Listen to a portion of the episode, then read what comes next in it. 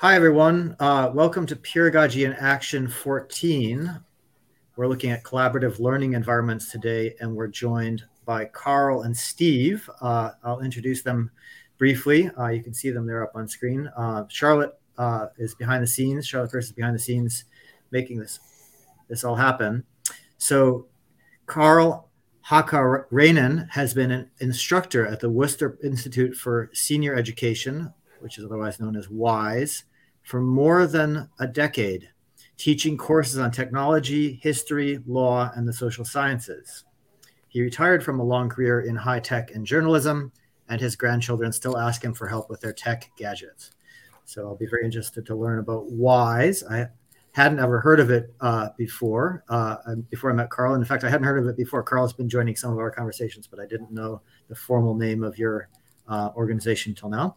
Our other guest is Steve Yost, who started and leads the Lexington Online Course Collective, or LexOC, a diverse group of people who have who agree upon and take online courses together, meeting weekly for discussions. LexOC have been active since early 2019. The evolving group has taken courses ranging from Shakespeare to molecular biology. And Steve offers help to propagate this cooperative learning model to others he's a software engineer, musician, rower, and general omnivore of life.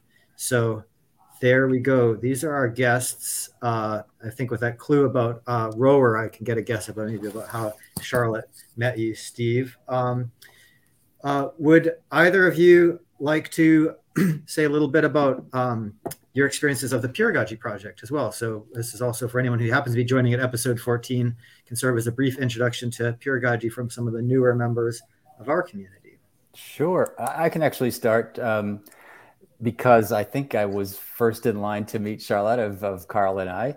And um, the way that came about is after having worked through my Lexington Online collective for a few years, I decided I wanted to be able to share this model since it was so successful with, with other people. So I put together this website called onlinecoursecollective.org and uh, and then you know the social platform Mastodon was just coming uh, into popularity. I joined that, and I saw a post by Howard Rheingold um, about work that he had just done that sounded just really lit up all the uh, lit my light bulb, and so I contacted Howard. He told me you should talk to the Peeragogy people Peeragogy people. And uh, so immediately I was connected with Charlotte. And, uh, and then it was a coincidence that she's also a rower, just extra icing on the cake. Okay. And it was through that that I think, Karl, that I uh, was re- acquainted with, with your work at WISE. And so you can take it from there. Okay. Yeah. Thanks, Steve. And thanks, Joe. Yes. Um, in parallel, you know, so Steve had reached out. We've been a member of a um, an email uh, discussion list for about 25 years, and our careers overlapped at a software company. We uh, we so, so, we get to talking about our projects, and in parallel, I'd been looking at different ways of teaching. Uh, my focus is on teaching seniors, so the Peeragogy project seemed to have some very good models, and uh, one of the contributors to version three of the of the manual, uh, Brian Alexander, is a, a, a friend and someone I've I've known uh, through his work for, for, quite a few years. So it's been a uh, you know an engaging uh, experience to try to understand how we organize these peer groups and looking at the ways in which learning and retirement groups or uh, lifelong learning uh, organizations have been doing similar things. WISE has been in operation for 30 years, uh, but uh, programs such as Learning in Retirement started in the early 1960s. So these are these are familiar models that keep uh, reinventing themselves from time to time. Very cool. Yeah, I think that you've already hinted both of you now collectively, collaboratively, about how and why the Peeragogy project exists. So it exists partly for exchanges like this one and, and to be a place to bring some of those conversations, which might be happening on other mailing lists. I'd be interested uh, to, to know that mailing list some other folks might want to uh, follow up there as well. So yeah, uh, Charlotte, if you could flip us ahead, uh, we got quick uh, profile images of uh, these folks. I'd never heard of Assumption Wise as well, but I'm guessing this is also a reference to the Wise uh, project that we discussed before. Um, so yeah, so um, thanks so much for joining us. Uh, usually we do three topics. Today we have four topics, exceptionally. So there's a lot to cover. Um, we're just about five minutes in. So um, online course collectives, what are they? And uh, maybe we go to Steve first. We could start a conversation. What are your top tips for starting your own online course collective? Right, right. Yeah, so I'll first describe what it is, and, and I use the uh, you know what are they in hopes of propagating it, and it's real, already gotten some traction elsewhere. Um, the the way it uh, got started was I was um, about to go into semi-retirement, and knowing that I I love learning and I love collaborating with other people, that's what I would miss at work. Um, I thought I love to take online courses. I, as I mentioned in my sort of bio, I, am an omnivore of uh, knowledge and everything else. And um, I thought, well, I can take some courses, but that's lonely. So uh, I live in Lexington, which is kind of a um, there's a lot of technical kind of people in town, blue uh, uh, white, white collar kind of town, you might say and that it had a mailing list. And so I posted a message to this mailing list. Hey, anyone interested in taking a course together? Let's just decide what it will be, and uh, we can get together at the library or somewhere once a week. And I got good response. And so fast forward through all of the minutia of getting that all done. That's the nuts and bolts that I could talk about at length. Um, we took our first course. It was a success, and um, and I reached out again to a larger audience, including a Facebook audience. Uh, we had sort of a second round and got into more courses that were very um, discussion oriented courses. And so um, you can see on the on the site onlinecoursecollective.org, I've uh, sort of a curated set of courses that we've taken that are really good for discussion.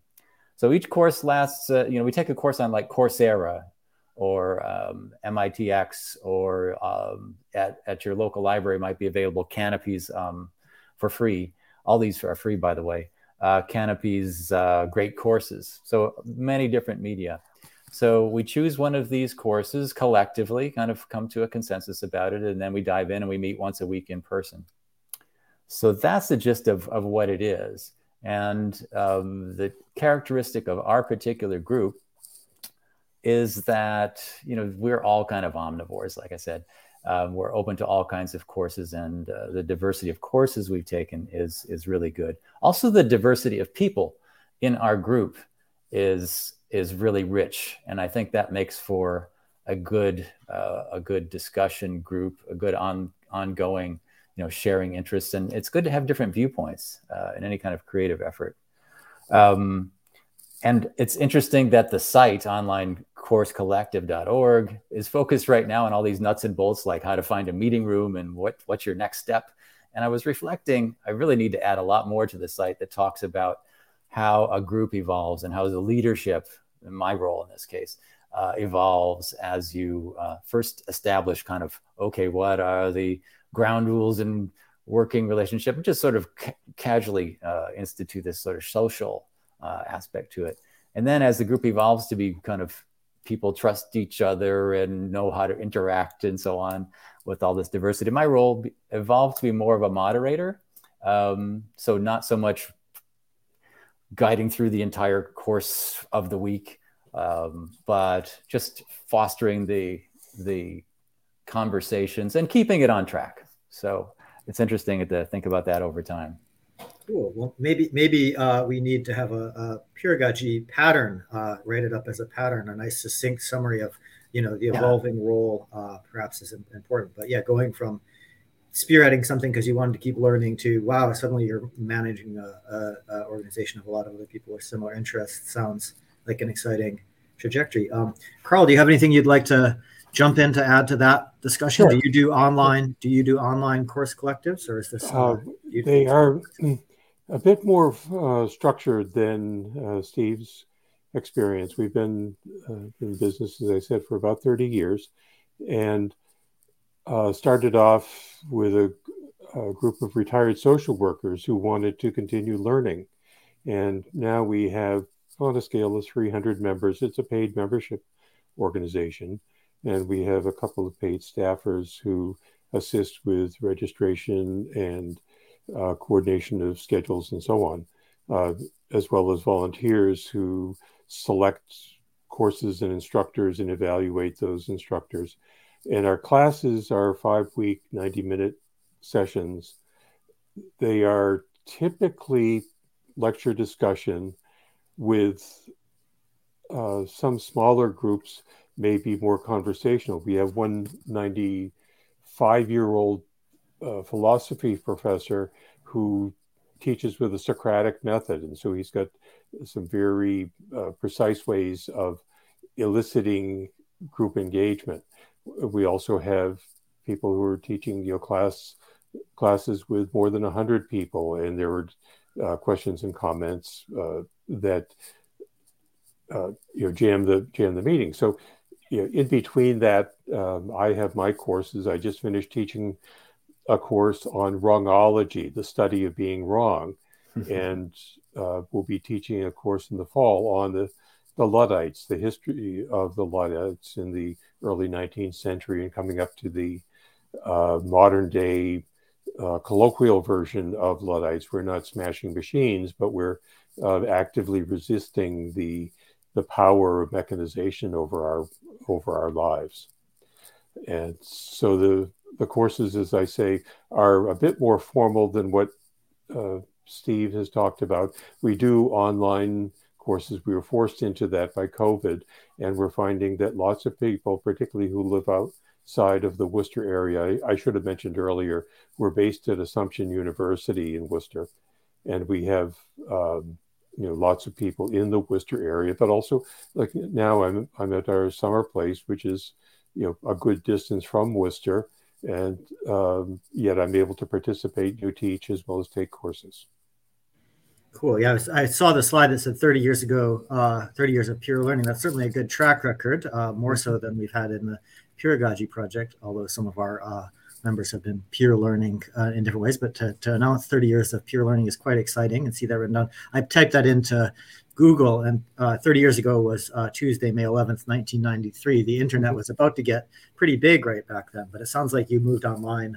Uh, uh fully online. I, I, should add, I was working at Digital at the time, and we got uh, access to the um, it was a Mosaic browser, I think it was, and you know, it was probably one of the very few times when I've made a prediction that came true. The first time that I saw it, and it was very small scale, I said, This is going to be big. This is going to be really big. And I got it right. cool. Uh, I see you also uh, on the slide. It talks about an interest group in AI in the Supreme Court. Right. That's a that's a very up to date topic. Could you tell a little bit about that? Uh, sure. Uh, we've been doing a Supreme Court discussion group. We have a retired attorney who leads those discussions, and we look at uh, cases before the court, uh, you know, throughout the court's term. So it starts in October and finishes at the end of June. Uh, the AI discussion special interest group is going to be starting this fall. We've got a, a spotlight lecture or, or, discussion coming up in a couple of weeks where we'll be able to talk about things. So the one of the aspects of it uh, there are three of us will be speaking. One will be speaking on the ethics of AI. Uh, another will be speaking on some concerns, and he calls it, you know, the devil is in the details. And when I heard heard his title, I said, well, I've got to go back to uh, Mies van der Rohe, who said, God is in the details. And so we're going to be fo- uh, focusing on three aspects of AI as a kickoff to the special interest group that will be uh, continuing into the next year, with a particular focus on how AI is going to be affecting uh, seniors, uh, AI in uh, healthcare, AI in uh, socialization, AI in uh, education, and how they regard it in preparation for their conversations with their grandchildren uh, so that they're not so afraid and not so bewildered when the grandkids are talking about using ChatGPT to summarize a paper that they've just written. It sounds exciting. I, I'm curious to know uh, to both of you if I could get involved in some of these conversations and how I could get involved, uh, or how anyone could get involved if they were you know living overseas or living in a different part of the country. Um, but maybe we can fold that into a discussion of our next uh, point, Charlotte. If you could if you could move us ahead to that uh, uh, slide. Topic three is challenges for maintaining groups, whether the groups are free or paid. The need for schedule and ad hoc discussions uh, outside.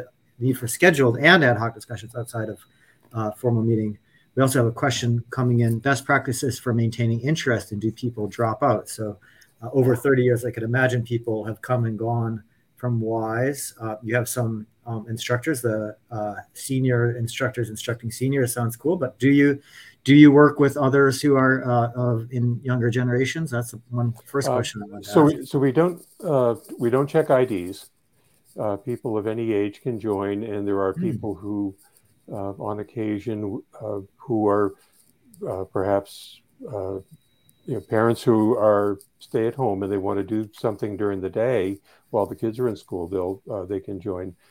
we've had just a few of those. Other similar organizations have been more proactive in that space uh, and have been able to engage uh, younger people. I have had students from Assumption University come to my classes to present their projects. So I worked with a history professor a couple of times where uh, the topic that I was teaching related to research that these students were doing in the course of their uh, studies. And so they would come and present their material on uh, advertising in colonial America or um, you know studies of advertisements in newspapers uh, in the um, you know in the colonial era. So we've had some opportunities for uh, cross generational discussions, as well as, uh, of course, you know, education among seniors. And you know, invariably, we there's an attrition rate because uh, of our population. Which you know, people do get old and they they be older and they become uh, unable to participate. Uh, but nobody gets to play the I'm too old card with me. I've had people in their 90s uh, attend classes, uh, ask good questions about the technology as well as about how um, you know how to do other stuff.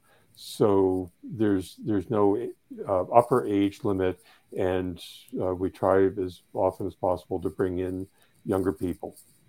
So this this brings to because you do a lot of content production, whereas uh, it sounds like your organization anyway does a lot of content production and bringing in guest speakers or people who can present things. Whereas Steve, it sounds to me as though primarily your organization has grown up around the fact, which is an interesting fact, that there's so many other people out there doing great content production. Why don't we spend some time learning about it? And we'll produce maybe some para content, which is the discussions, and, and we might so, so tell a little bit. Uh, but then you are also talking, Steve, that you yourself felt motivated to create sort of an instruction manual how others can do this. And I, we, I know at least one person in the Peeragogy project who was inspired by your work, uh, Fabio. This is, and he said, "I'm going to go try it." So he went, he went off and tried it. So you've got this great kind of experimental process that pretty much anyone anywhere in the world, Fabio's in Brazil, can can replicate. Um, and you know report also on what works for them so it sounds like you are creating some content is that is that uh is that goal yeah. coming focused on I'd say I, I, could start by sort of contrasting with the the, the wise model um, and also getting back to your question what would it take if uh, if you wanted to participate and mm-hmm. I'll, I'll say that one thing about what what we have in the Lexington group, uh, and given that it has a name Lexington, is that it, it, it's really important. It certainly was a key factor when we started to meet in person. Uh, mm-hmm. Because the kinds of discussions, I mean, we're all used to Zoom meetings like uh, and other online meetings like this, and and of course, uh, rem- reminiscing mostly about great uh, gatherings in person. Mm-hmm. Um, and so given that the on in-person component is is really important even though we're online mostly now we still get together for beers or something now and then uh, especially when it's time to choose the next course when you really want a feel of the room and you know a good sense of people's uh, uh, even just the minute uh, facial expressions you know are they mm-hmm. are you mm-hmm. on board with this that kind of thing so so that part of it is important. Now, to get to your question that you you just asked about creating content, um, that's I would call that sort of meta content. Like it's like this this model has worked for us. This pattern, you might say. I really like mm-hmm. the pattern language kind of uh, uh, language. Um, since it's worked for us, I'd like to see if we could replicate this model. I don't have any personal interest in it, but it's worked so well and it's so much fun for us uh, I want to mm-hmm. empower others to do this. And it was really fantastic that uh, having gotten involved in the Peeragogy meetings, uh, that Fabio took it up. And it's an interesting um, segue a little bit to think about the different kinds of this model. There are flavors of it. So the current one we have in Lexington is group of omnivores. They're there for the long run, looking forward to the next course as soon as the one course is finished um, there's a there's another perfectly valid model uh, and useful model for which this works, which is a group of professionals, which is what Fabio did. Uh, he and a group of teachers took a course uh, called, I believe, it was called the Bilingual Mind, um, and they're English, they're they're language teachers, and um, and so they found this course online and met, I believe it was uh, once a week, uh, to discuss what they agreed to cover for that week. And it's just a good way of motivating uh, yourselves collectively to do the do the work. So the more technical or um, and in fact, that's how we started. Just to go back a bit, I started the Lexington Online Collective, and I put up all these possible courses from history to art to machine learning and this group of people that came together who had never met at the library chose to do the hardest and the longest course, which was a course on machine learning uh, that went probably th- three months. And by the time we were finished, uh, we went from seven people down to three people because just normal attrition, it's hard work. and so the courses, as I mentioned, we do now are uh, more geared towards social interaction where I imagine that Fabio's was really about doing the work right? Mm. Um, I'll mention one other uh, variant of this model, which I I called paragogy, um, okay. because uh, along the course of doing these courses, there was one course like a heavy duty statistics course I wanted to take, and I knew it was not going to be good for our group, and so I just posted to the group, anybody want to take this with me? It's just we're just going to be doing the homework, and one person responded, "That's exactly what I wanted to take," and so she and I met at the library, and we came up with this model where we agreed that each week one of us would act as the professor. Uh, we've both studied the work, but one of us had to sort of teach the course. Um, and of course, you, you, we all know that having to teach something is the best way to learn mm-hmm. it very thoroughly. So that was another variant of, uh, of, of this collective model that worked really well, just one on one.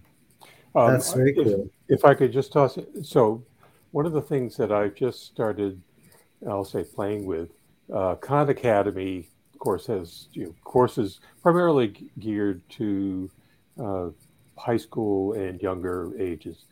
Uh, Sal Khan has just released a tutor, uh, an AI enabled tutor that uh, is integrated into Khan Academy to help students understand, you know, how, you know, where they went wrong in a particular module. I just got access to it, and so I'm uh, picking up on a statistics course that I started a couple of years ago and didn't finish. But it was very helpful in, you know, very specifically showing me, uh, without giving me the answer, showing me where my answer was wrong, and uh, working as a one-on-one tutor. And hmm. this is his model of being able to have a scalable system so that you get one-on-one tutors for millions of students.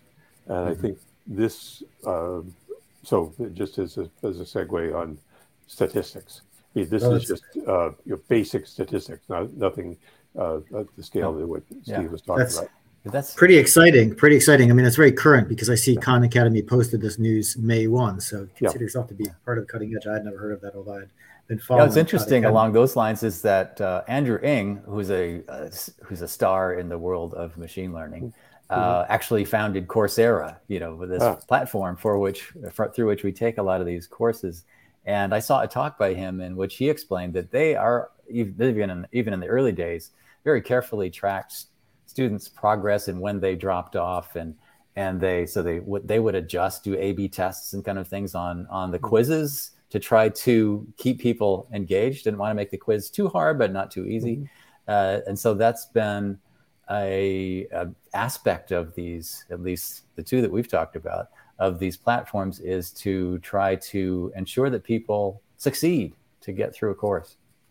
So so um, i'd like to do a number of things simultaneously one is uh, charlotte if we could move on to topic four and have that up on the screen. The next one is uh, if you're willing to jump into the discussion, Charlotte, I wanted to bring you into the discussion about uh, topic oriented discussions because you're also running, um, you know, and have been oh, for a while helping run IPNE, the uh, New England uh, Independent Publishers Organization. So that's a, an interest group uh, about book discussions about publishing books rather than reading books. But here's here's a number of uh, topics around special interest groups, book discussion, writing groups, special events, travel. Hmm. Um, so I wondered if you had any comments or questions for Karl and yeah. Steve uh, based on your experiences with IPNE or other other organizations. Yeah, we well, I've been at, at, on the board and, and involved in in IPNE, uh, Independent Publishers of New England, for since oh gosh, 2008, I think. But it's been you know a pretty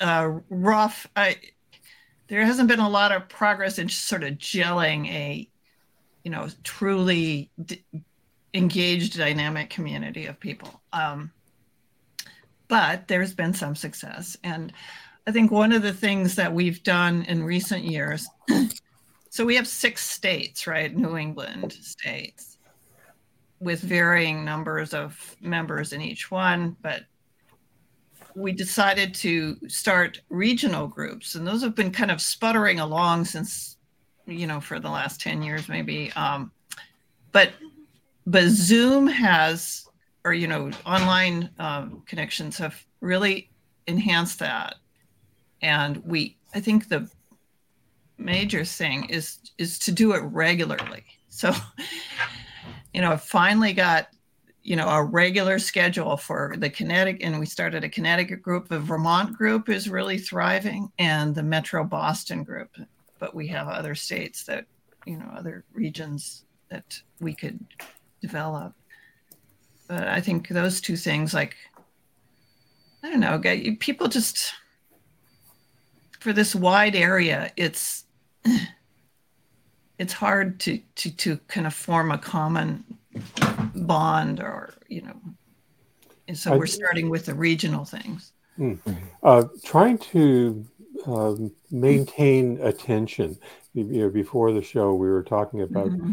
you know my definition of luxury is being able to do one thing at a time and we have so many things pulling at us mm-hmm. and trying to ensure that members of these learning groups can, uh, you know, to use phrase, uh, Steve's phrase, you know, can succeed, part of it is to keep them engaged, and part, and by that I also mean keep, you know, keep me engaged, because you know I will, I've got the oh oh squirrel kind of response to so many different cool things, and it disrupts my ability to participate in any one thing really well.